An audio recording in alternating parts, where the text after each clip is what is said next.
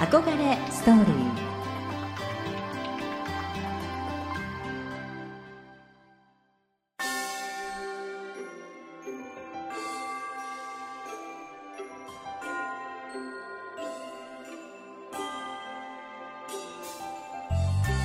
憧れを原動力に女性はもっと輝ける。憧れられることで女性はもっと高く飛躍できる。自立して活躍する女性たち憧れニスト。ここからは自分らしく生きる憧れニストの皆さんをお迎えしさまざまな経験や物語を伝えていく憧れストーリーの時間です。今週も憧れニスト2期ネイルサロンオーナーインストラクターの柴よしこさんをお迎えしています。今週もよろしくお願いいたします。よろしくお願いいたします。土曜日の午後6時ですが、はい、よしこさんはいつもこの時間どんな風に過ごされてますか？急いで家に、はい、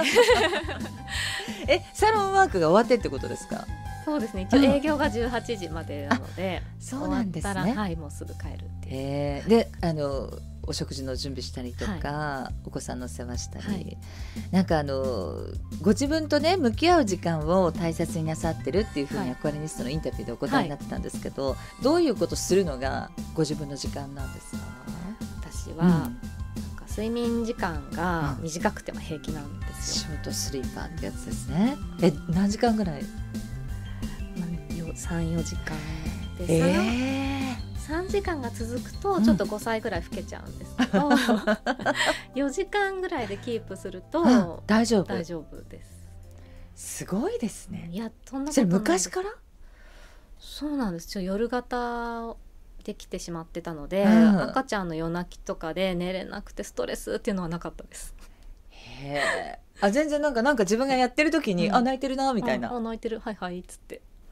すごい羨ましいですね。いやでもやっぱ寝た方がすっきりする時もやっぱありますんで、うん、そういう時は寝ますけど。えー、でも4時間ぐらいでなんとかキープはできる。はいそうです。えー、なんかこう癒されるとか、うん、自分のリラックスタイムは何をしてる時とかっていうのありますか？はい、うん、もうそれは言うと恥ずかしいんですけど、はい、結局なんか自分の自由な時間も、ネイルに関することを見てるんですよ、好きなんですねやっぱりね。そうなんです。まあまあ好きじゃなきゃできないんだけれども、はい、でもそれを見て、まあ情報収集したりとか、はい、なんかこうアンテナを張り巡らせてるのかなっていうのはあるんですよ、ね、こんなのあるんだと思って。うんあの前回はね柴さんの人生の転機とか現在に至るまでのお話を伺ってまいりました、はい、今週は現在の活動について詳しくご紹介をしていきたいと思います、はい、えー、柴さんは11年間自衛官として活躍をした後専業主婦を経てネイリストへ。2016年に地元福岡でまた2020年には国分寺でサロンをオープンされました。現在はサロンワークスクール講師活動をメインにセミナーや撮影サロンインテリアのアドバイスにも携わっていらっしゃいますえー、ご自分のサロンは2020年今やってらっしゃるところ国立でオープンなさいました、はい、ネイルズオン、はい、はい、これどんな思いで付けられたサロン名なんですか？はい、うん。まあ、まず分かりやすい、はいはい、サロン名と、うん、馴染みのある英語表記にしようって思ってたんですが、うん。はい、まあ、プラスそのネイルズオンっていうのは英語でなんか、ネイルオンって釘を打つみたいなあネイル。はいはい、はい、意味だそうで、うん、まあ、それを転じて、はい、まあ、ネイルで釘付けにするっていう 意味合いを 持たせようと。いただきました、はい、なるほどね、はい、あ釘付け。はい。それでまあパッて見た時に、うん、ネイルって書いてたら、はい、爪やってるんだなってわかると思ったあまあ確かにそうですよね、うん、どんな空間を目指してオープンするとか、コンセプトみたいなものっていうのは？はい、うん、うんなんか大人の女性が、うん、まあ、一人でやってるのでやっぱ女性専用にしようと思ったんですけど、はいはい、大人の女性が、うん、まあ、癒されに来るんだけれども、まったりするんじゃなくてちょっとスッとなんかこう気分転換できるような場所にしたかったんですよね。はいはい、リフレッシュであり、はい、いい意味でなんていうのかなあの女性力にちょっとピンと背筋を伸ばすみたいなところなんですかね。はい、あの爪のそのカラーをしたりとか、ジェルネイルしたりっていうことだけじゃなくて、はい、お手入れにもなんかすごく重点を置いてらっしゃるんですって？はい、そうなんです、うん、これはどういうことからなんですか？はい、うん、えっとネイルっていうとやっぱりおしゃれ、イコールおしゃれだと、うんうん、まあ、大抵の方が思ってらっしゃると思うんですけど、もそれプラスアルファネイリストっていうのはそのおしゃれにする手前の下準備の部分をすごく頑張ってるんです。でそれは色を塗らない方にも共通してできる技術でして、はいはい、でそれをすることでちょっとお爪に変化があったりとかするんです。もうネイリストの今ね片鱗がお爪っていう爪に「お」をつけます。そうそうそう。お爪って言いますよね必ずね。はい、そうなんです。甘皮をあれしたりとか、ケアしたり効いてくるケアしたりとか。でそれはもう男女問わず、うん、老若男女問わずはいはいはいなので、うん、もっと知っていただきたいっていう意味でやってます。あのやっぱり手先指先って、結構見たりとかするじゃないですか、はいはい、その時に爪がなんかちょっと中途半端に伸びてたりとか、は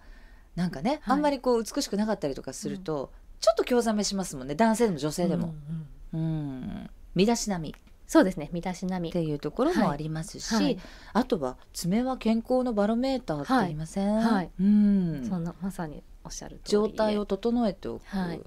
そうですね、たまあ、体調が悪かったりすると、うん、爪の変化があったりもしますし、まあ、観察をするっていう意味で、うんうん。自分の爪に注目するっていうのはいいことだと思うんです。で爪が割れやすかったり、はいまあ、はい個人で結構差があるんですけど薄いとか厚いとかもありますからね。で薄い方ってやっぱ割れるっていうお悩みあったりして、はい、で実はそれはちょっとネイルサロンでお役立ちできることがありますよっていう。はい、あじゃあそのいっぱいラインストーンをつけてキラキラにするっていうことじゃなくて、うんはい、あの透明のクリアなものでも、はい、えー、薄い人はちょっと厚めに強化するようなこともできるし、そういうお手入れっていうのもできるってことですね、ね。はい、サロンに行けばね。はい、あとまあその乗せるだけじゃなくて、はい、まあ、そのケアをして余分な角質を通ってあげたりだとか、うん、まあ、保湿の仕方だったりだとか、うん、爪の切り方だったりだとか、うん、そうなんか日常に自分でやってるパチンパチンって爪を切る行為よくないって言いますもんね、もうコツがあったりとかするので。そういうのも指導してくださったりするわけですか、そうですね。おすすめしたりとか、日常的なものだよっていうのを、すごくあの知っていただきたいなって思ってなるほどね、うん、あの指先の保湿ってすごい重要らしいですね。うん、はい、本当に。そこ傷があったりするとやっぱりちょっと赤み出ちゃったりとか、うん、まあ、かぶれの原因だったりだったりするので、うん。うん保湿っていうのはバリアする意味でも今特にね皆さん消毒とかいっぱいされてるから。そう消毒液とかってね、あんまりこう、肌には良くない皮膚には良くないって言いますから、乾燥します、ね、そうですよね、はい、手が荒れてるななんていう方は一度、サロンの扉を叩いてみるといいのかもしれないですね。本当そうですね。力入れてあるネイルサロンいっぱいありますんで。そうですか、はい、あのメニューとかねコースなんかもいろいろあると思うんですけど、はい、なんかおすすめのコースとかこういうのどうですか？っていうのあります？えっ、ー、と、うん、私のサロンでは、はい、うん、このこれからの季節はハンドもそうですけど、うん、フットのケアもおすすめしてまして、うん、やっぱり余分なものを取るっていう乗せるじゃなくて引く方の技術なんですけど、うん、それをすることでなぜか気分もすっきりするっていうプラスアルファがすごくありますね。でその角質を取ってあげることで水分がまた入っていきますんで、はい、まあ、お肌も潤うと、まあ、それはハンドフット問わずですが、で保湿してあげるとより美しく健康的に過ごせるっていう。えー、今年なんか暖かそうですからね。もしかしたら素足でミュールとかっていう時期が早めに来るのかもしれないので、はい、爪はすごい綺麗にしててもかかとっていう人いますからね。まあね自粛でもお家で素足で過ごす時に気分よく過ごせるかなと思いますし。隠し取ってもらったりすると全然ねまたあの心地よさが変わってきますからね、はい。はい、地面が近く感じます。うん、確かにね。あの爪、うん、よしこさんもねそれアイボリー？ホワイトなんですかね？そうですね。アイボリー系のホワイトです、それはなんか春のこれから流行りというかそういう感じですか、そうですね、うん。まあトレンドはそこまでこの色は意識してないんですけど、なんか自分の肌が明るく見える色をつけたいなって思って。うん。地詰めですか？それは。地詰めとはいチップと。あ混ざっています。とてもなんかね上品な感じのね あのか、うん、お洋服はベージュっぽい感じの,、うん。あのワンピースかな、あのお召しになってるんですけど、優しく上品な雰囲気にトータルコーディネートをなさっている。恐ちょっと縮でございます。ね、ラジオでお見せできないのが残念なんですけれども。あのブログの写真を拝見しましたけれどもとっても素敵なお爪の写真がたくさん載ってます、はい。あれ全部よしこさんお撮りになったもの？はい、そうです。なんか撮影のうん。あの指導とかもなさってるんですか？そうですね。まあ、うんうん。今はあんまり大々的にはしてないんですけど、うん。インスタグラムとかが流行り始めて、はいはい。皆さんお困りだったみたいで、うん。でまあお依頼がありまして何度か。へえ、すあれ施術は全部あのよしこさんがなさったものってことですか？デザインす。はい。すごく素敵なねあのデザインとかネイルあお爪の写真が載ってますのでぜひ皆さんブログの方にもはい。アクセスして見ていただきたいですね。はい、ありがとうござい。どんなバリエーションがあってあのどんなデザインのサンプルがあるのかっていうのも、うんすごくユーザーにとってうんうはんポイントが高いので、ね、はい見て今いろんなデザインあるんですね。はい。あのツイードあツイートツイードと。かちょっと前にあのミラーでしたっけ、ミラー、はい、ミラーもすごい可愛いなと思いましたけど。ねえ。ツイードがなんか春にはまたちょっと白っぽいのとかも。そうですね。うん。お客様がツイートずっとやりたいって言ってて、あの写真見てくださったってことですよ。拝見しました。はい、ありがとうはいございます。へえ。でお持ち込みの画像とか、うん。ツイード柄の生地っていうんですか、ええええの写真とか、はい。そのそ何でれを見もいいんです。て、はいそれを見てこの風にしたいって言われたらそれを爪に合うように作るっていう感じです。素材感が本当にあれ？布貼ってる？っていう。そういう感じのツイード感が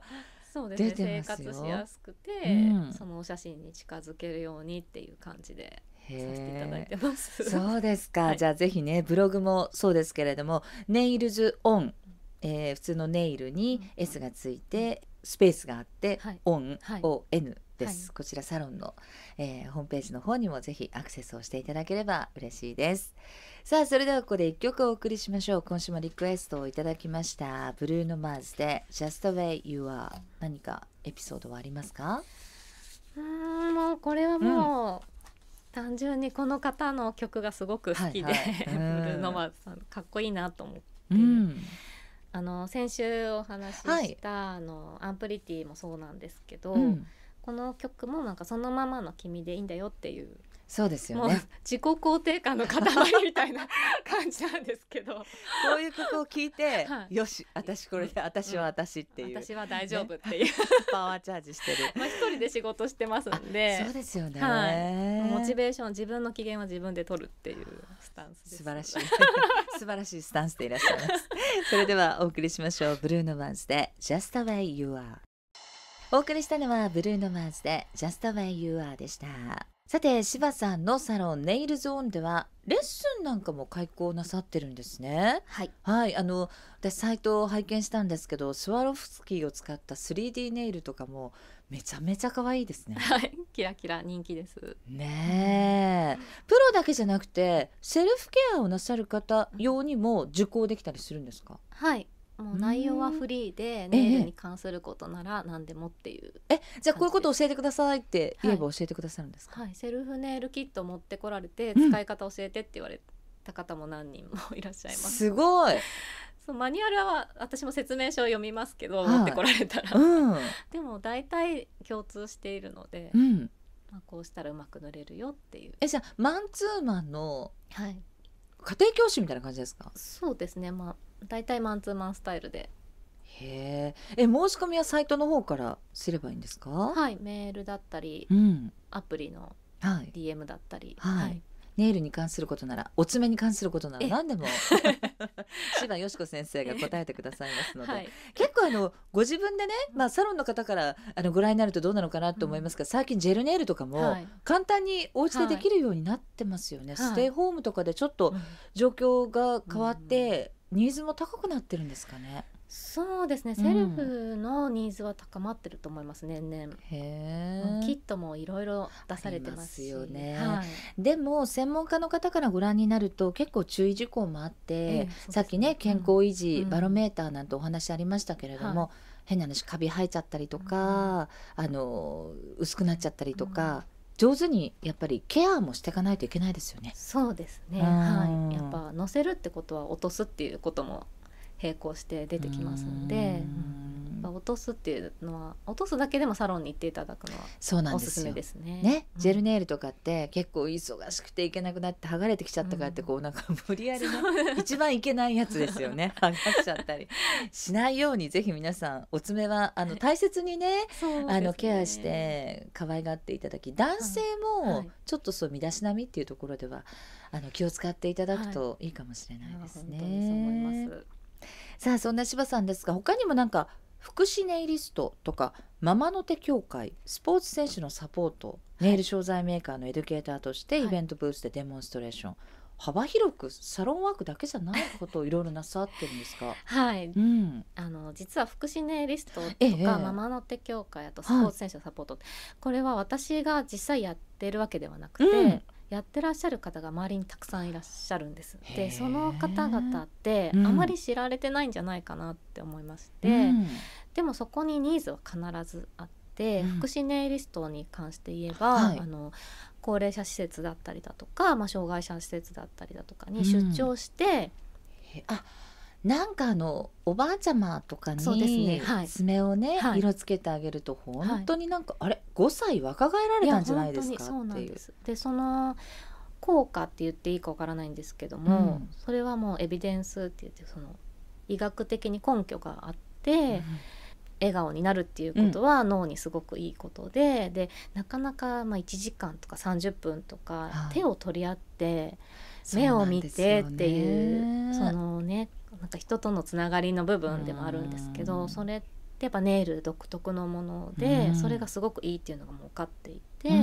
でその活動ですごく素晴らしいなと思ったのでまあ、こういう場を借りてちょっとお話ししたいなって思ったんですよね。はい、あじゃあ福祉ネイリストとして活動なさってる方がたくさんいらっしゃるってことですか？はい、であのお友達の先生で、まあ、その福祉ネイリストさんを養成している講座をしてる方もいらっしゃって、うん、まあ、そういう方ってネイリストじゃなくてもなれるんですよ。へえ、うん、ちょっと勉強したりとかすれば。はい、はい、あのそれこそその施設で働いてらっしゃるスタッフさんが、うん、ちょっと勉強、はい、入所者さんにして差し上げたいってお勉強されたりだったり、うん、まあなんか自分のおばあちゃんが施設でやってもらってすごい良さそうだったから私もしてあげたいとか、はい、それでお勉強してらっしゃる方もあのメイクさんとかでもね、うん、結構そういう施設、うん、高齢者の方のところに行って、ボランティアで、はい、口紅、はい、それこそ紅を刺すだけで、もうおばあちゃまの表情がぐっと変わるっていうのを聞いたことがありますね。まさにです。高齢社会ですからそういうところでも何かご自分のまあ技術であり、はい、ネイルの魅力、はい、たくさんの方に伝えていけるといいですよね。本当に。ね、ママの手協会は何ですか？それも同じような。はい、うん、それもあのここまで来ると知り合いがだんだん増えまして、そういう方もいらっしゃるんですけど、はいはい、なんかその子供の爪髪、あうん、爪噛んじゃう癖があるお子さんっていますもんね。はい、大人になってもそういう方ってな、うん、なんかまだ噛んじゃうんだっていう方もいらっしゃるんですけど、まあ、それを一概にダメって言わないっていうそのまあそれも心の部分なんですけど、うん、よくなんかほら愛情が足りない人とかっていうね、うんうん、なんかあのステレオタイプですけどそういう話がありましたが、はい。はい、その子のまあストレス発散のツールだったりするから、うん、一概にダメっていうと他のとこに弊害が出てしまうんじゃないかとか、爪髪をダメだよっていうのは簡単だけどダメって言った後にその子はどうしたらいいのっていうとこになってしまうんで、そういうママさんたちのつながりだったりそこからまあメンタルケアじゃないですけど、うん、そういう話がつながっていったりとかして今そういう活動をされてる先生たちもいらっしゃいます。そうなんですね、はい、いろいろだからねファッションアイテムの一つっていう捉え方をされてる方多いと思うんですけれども、うん、そうじゃなくて、はい、メンタル、うん、心につながったところで、いろんな活動があるんですね。そうなんです。知りませんでした。そうなんです。うん、え、スポーツ選手のサポートはどういうことなんですか？はい、スポーツ選手のサポートは、うん、私もサロンで取り扱っているまあオイルがあるんですけど、はいはい、保湿のオイルなんですが、うん、それをまあ開発してくださってるネイリストの先生がいて、うん、でその先生はあのプロ野球の選手だったり、はい、まあ、甲子園に出てる球児の方たち、で詰めてないと物が持てないって言われるじゃないですか、ねうんうん、だからそういうその野球だったらボールを持つっていう、はい、やっぱ大事な期間であるので、うん、で折れたりトラブルがあった時にどうしたらいいのってなるじゃないですか。うん、で通常ネイルサロンだったらまあリペアとかするんですけど、それをしない方がいいパターンもあって。へうん、でそれをなんかその先生はそういうチームだったりに出向いて、うん、まあ、アドバイスなさってたりするんです。なんでそれは、まあ、その先生はプロをされてますけど私たちみたいな普通のネイリストは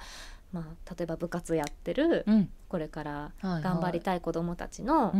爪のケアをしていったりとかできることがたくさんあると思うんですよね。そうなんです、ね、それこそ爪の切り方だったり。はい、うん、あのギタリストの方なんかもねあの、はい、ジェルネイルしたりとか強化している、はいうん、あの爪が何本かあったりなんていうこともありますけれども、はい、幅広いんですねいろいろ活動はね。そう考えると本当に日常的なもので、うん、おしゃれっていうキラキラ部分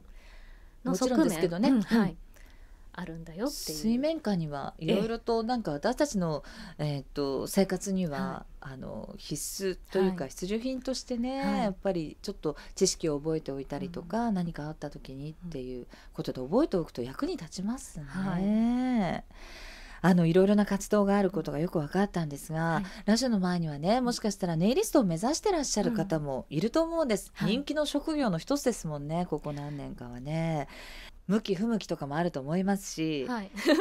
なんかズバリこうネイリストに必要なことって何ですかね、ネイルが好きであることですね。そうか。でもそれがやっぱり一番なのかな。そうですね。うん。何かをやるっていうことは、うん、今までの自分と同じではいけないこともあると思うんです、はいはい、でそれをネイルのためにできるかどうか、うん、あ、うん、そっか、うん我慢しなきゃいけないところもあるし取捨選択でネイルをやるために、はい、あの何かやっていたこと、うん、この時間をここに費やさなきゃいけないってい。うことですもんね。はい、そうですね。やっぱ技術職ですからお客様の大切なネイルを責任持ってやるには。お爪を磨くように ねネイルのために自分を磨くことができるか。そうですね。そのまあ覚悟があるかどうかっていうのをもう一度ちょっと自分の胸に聞いていただいて、はいねでもそれが例えば今はなくても、はいはい、ネイル勉強してるうちに好きであれば、自然とそうなっていくっていうパターンもあると思うんでやっぱ好きかどうかはすごく何の職業でもそうと思いますけど。まあまあそうですけどね、うん、でも幅広さっていうのを今回の柴さんのお話で皆さんにもちょっと知っていただけたんじゃないかなと思うので。はいね、ぜひ目指してらっしゃる方はその辺をね、はい、心に念頭に置きながら頑張っていただければと思います。はい、あの手を合わせるっていうことで言うとコロナ禍でねいろいろな影響も終わりだと思うんですけど、うん、今後の何か活動予定とか次の目標なんていうのありますか？はい、うん、私は今一人でサロンしてるんですけど、はい、やっぱ一人より二人2人より3人ってやっぱマンパワー的な意味と、うん、まあ、楽しいは連鎖すると思うので、はい、うん。まあ、ネイルが日常的なものであるっていうのを広めたいっていうのがやっぱあるので、うん、そこですね。サロンをもう少し知っていただけるように。でサロンに来れない方にも、はいネイルっていうものを発信していけるように、うん、そうですね、はい、まずは興味持っていただくところからね、はい、スタートしてほしいですね、はい、えー、このコーナーでは憧れニストの皆さんに毎回同じ質問をさせていただいています。これまでの人生の中で岐路に立ったあの日の自分に一言、はい、柴さんだったらどんな言葉を送りますか？はい、うん、あの時ネイルに出会えてよかったねって 思います。運命の出会いですよね そう考えると。そこでまた、ね、もしかしたら別なね通信講座の情報があったら、うん。ええ、違う方向に進んでいられたかもしれないですもんね、はい、まあでもすごくネイルに対する愛情とか情熱をね、感じることができました。素敵なネイルのお写真もブログにたくさん載ってますのでぜひチェックをしてみてください、はい、えー、柴さんのプロフィールなど詳しい情報は憧れニストの公式サイトでぜひご覧いただければ嬉しいです。えー、次回は憧れニスト2期ヘルスコンサルタントの小島幸子さんをお迎えいたします。え、今週はネイルサロンオーナーインストラクターの柴よしこさんにお話をお伺いしました。どうもありがとうございました。ありがとうございました。